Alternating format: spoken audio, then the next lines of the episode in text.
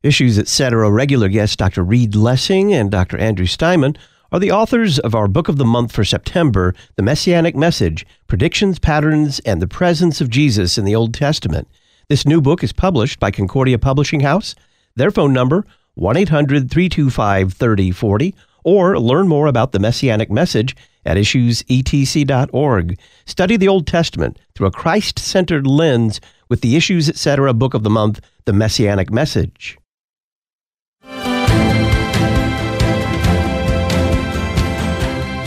There is no common ground possible between the people who believe in objective truth and cultural Marxists. Parents, social media is undermining you left and right. I mean, it's like dumping a bucket of termites outside your house every day and then thinking, it'll be fine, they won't mess with my house.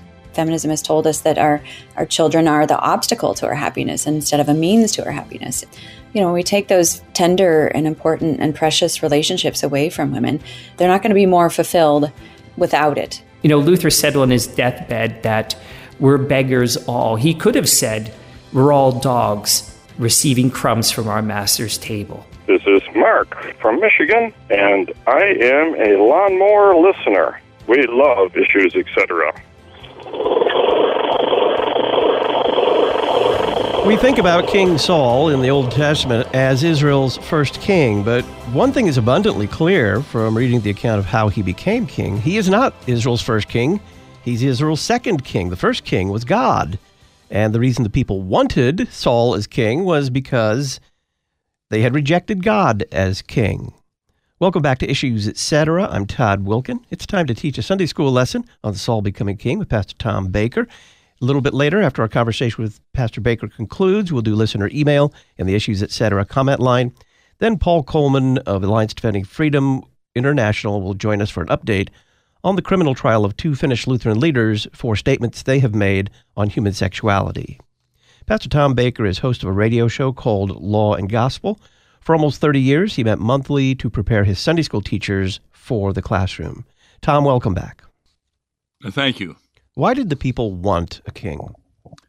Well, what happened, Samuel was God's prophet, and he had two sons, Joel and Abijah, and he made them judges in Beersheba. But his sons did not walk in the ways of the Lord, and they turned aside after trying to get gain for themselves. They took bribes, they perverted justice. So the elders of Israel gathered together and came to Samuel and said to him, Behold, you are old, and your sons do not walk in your ways. Now appoint for us a king to judge us like all the other nations. And so they wanted to have a king like the other nations had. And that's what they asked of Samuel. What did the Lord say when Samuel prayed about this? Well, the Lord told him that this displeased him because they already had a king, and that was God Himself. But the Lord said to Samuel, Still obey the voice of these people in all that they say to you for they have not rejected you, Samuel, but they have rejected me as being king over them. And he told Samuel that they would have a lot of problems with their king. How did uh, Samuel warn them about this? Well, he told them what God had told him. He said that when you have a king, he will take your sons and appoint men to his chariots to be his horsemen, and he will approve for himself commanders of thousands and commanders of fifties, some to plow his ground and to reap his harvest, and to make his implements of war and the equipment of his chariots. And he will take your daughters to be perfumers and cooks and bakers, He will take the best of your fields and vineyards and olive orchards and give them to his servants. He will take the tenth of your grain and of your vineyards and give it to his officers and to his servants. He will take your male servants and female servants and the best of your young men and your donkeys and put them to his work. They will take the tenth of your flocks, and you shall be to him like his slaves. And in that day you will cry out to me because of your king whom you have chosen for yourselves. But I, the Lord, will not answer you in that day. Why did the Lord say that? He said that because he wanted to make it clear to them that they were rejecting him as God.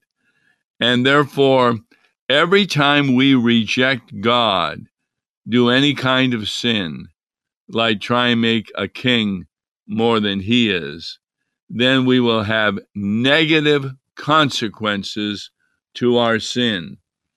And the negative consequence that they will receive is when they pray to God and cry out for help. Guess what?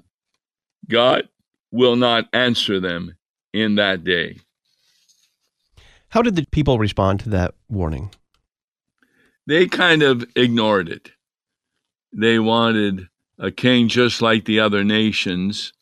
And so we also want to be like any of the other nations. That's verse 20 of chapter 8. And that one king may judge us and go out before us and fight our battles. So Saul repeated this to the Lord, and God still told him to go ahead and anoint a king.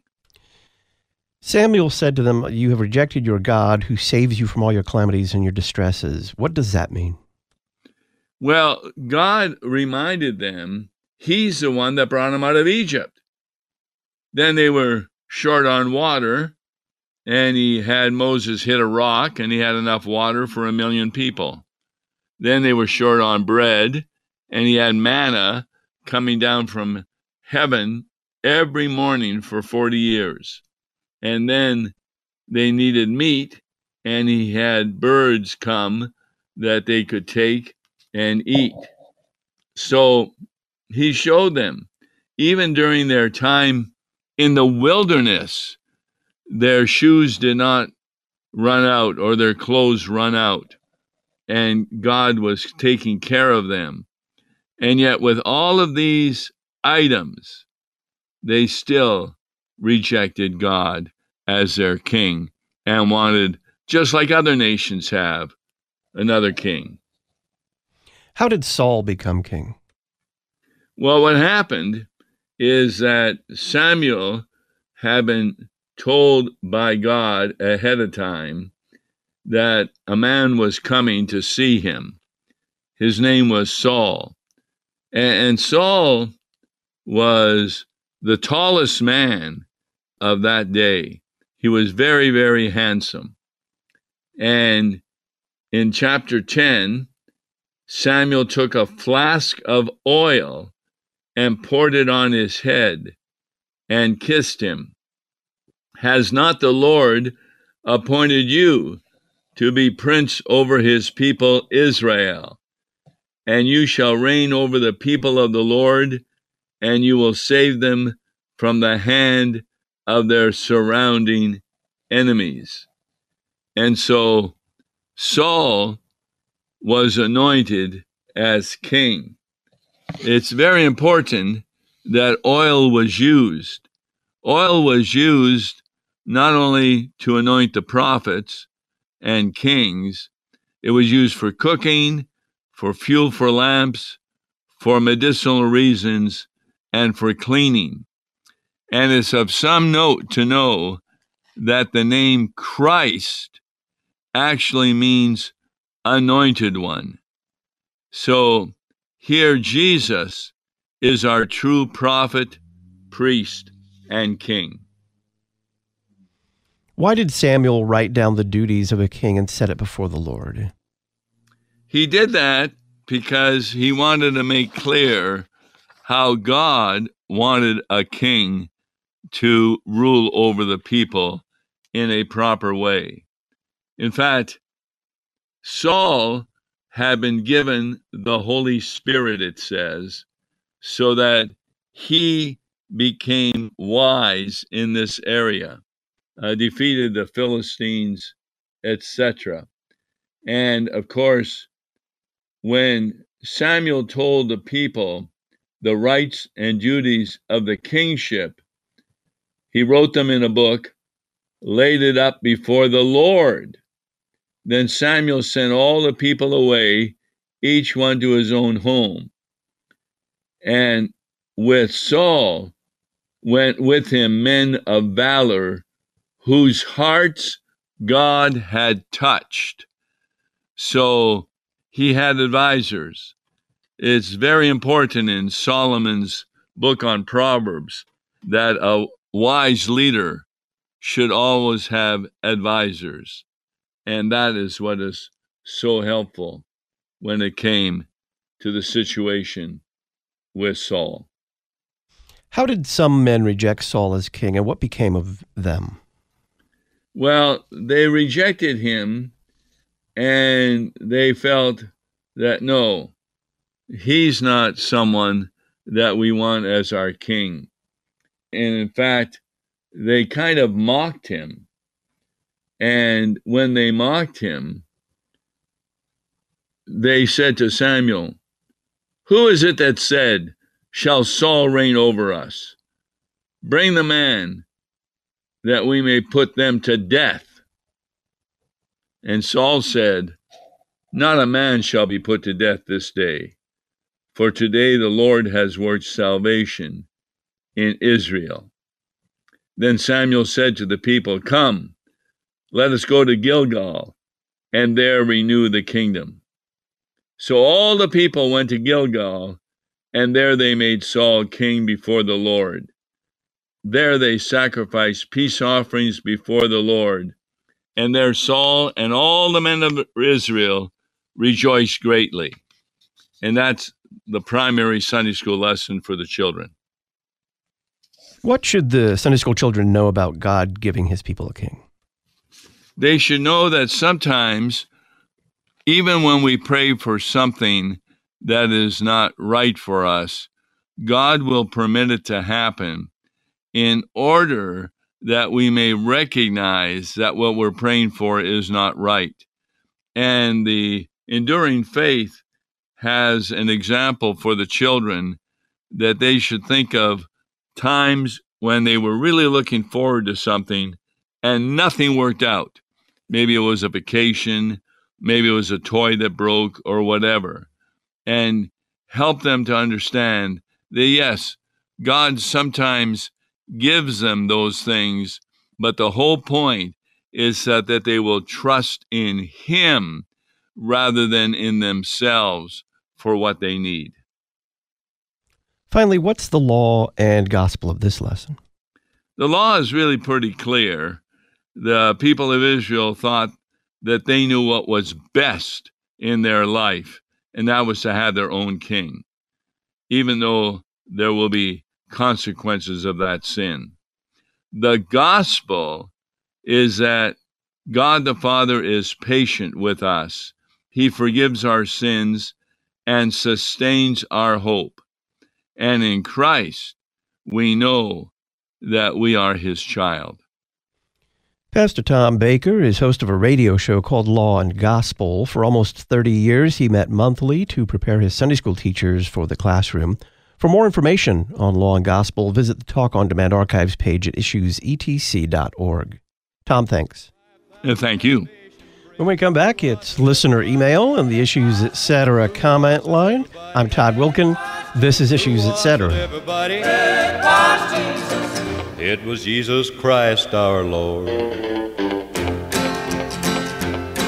Now pay close attention, little children. It's somebody you ought to know. Yeah, it's all about a man that walked on earth nearly 2,000 years ago. This week on The Word of the Lord Endures Forever, we continue our adventures in Acts with The Gospel Comes to Corinth, Persecution in Corinth, Paul returns to Antioch, Apollos, and two years in Ephesus. Join me, Pastor Will Weedon, for The Word of the Lord Endures Forever, your daily 15 minute verse by verse Bible study on demand. Listen at thewordendures.org or your favorite podcast provider.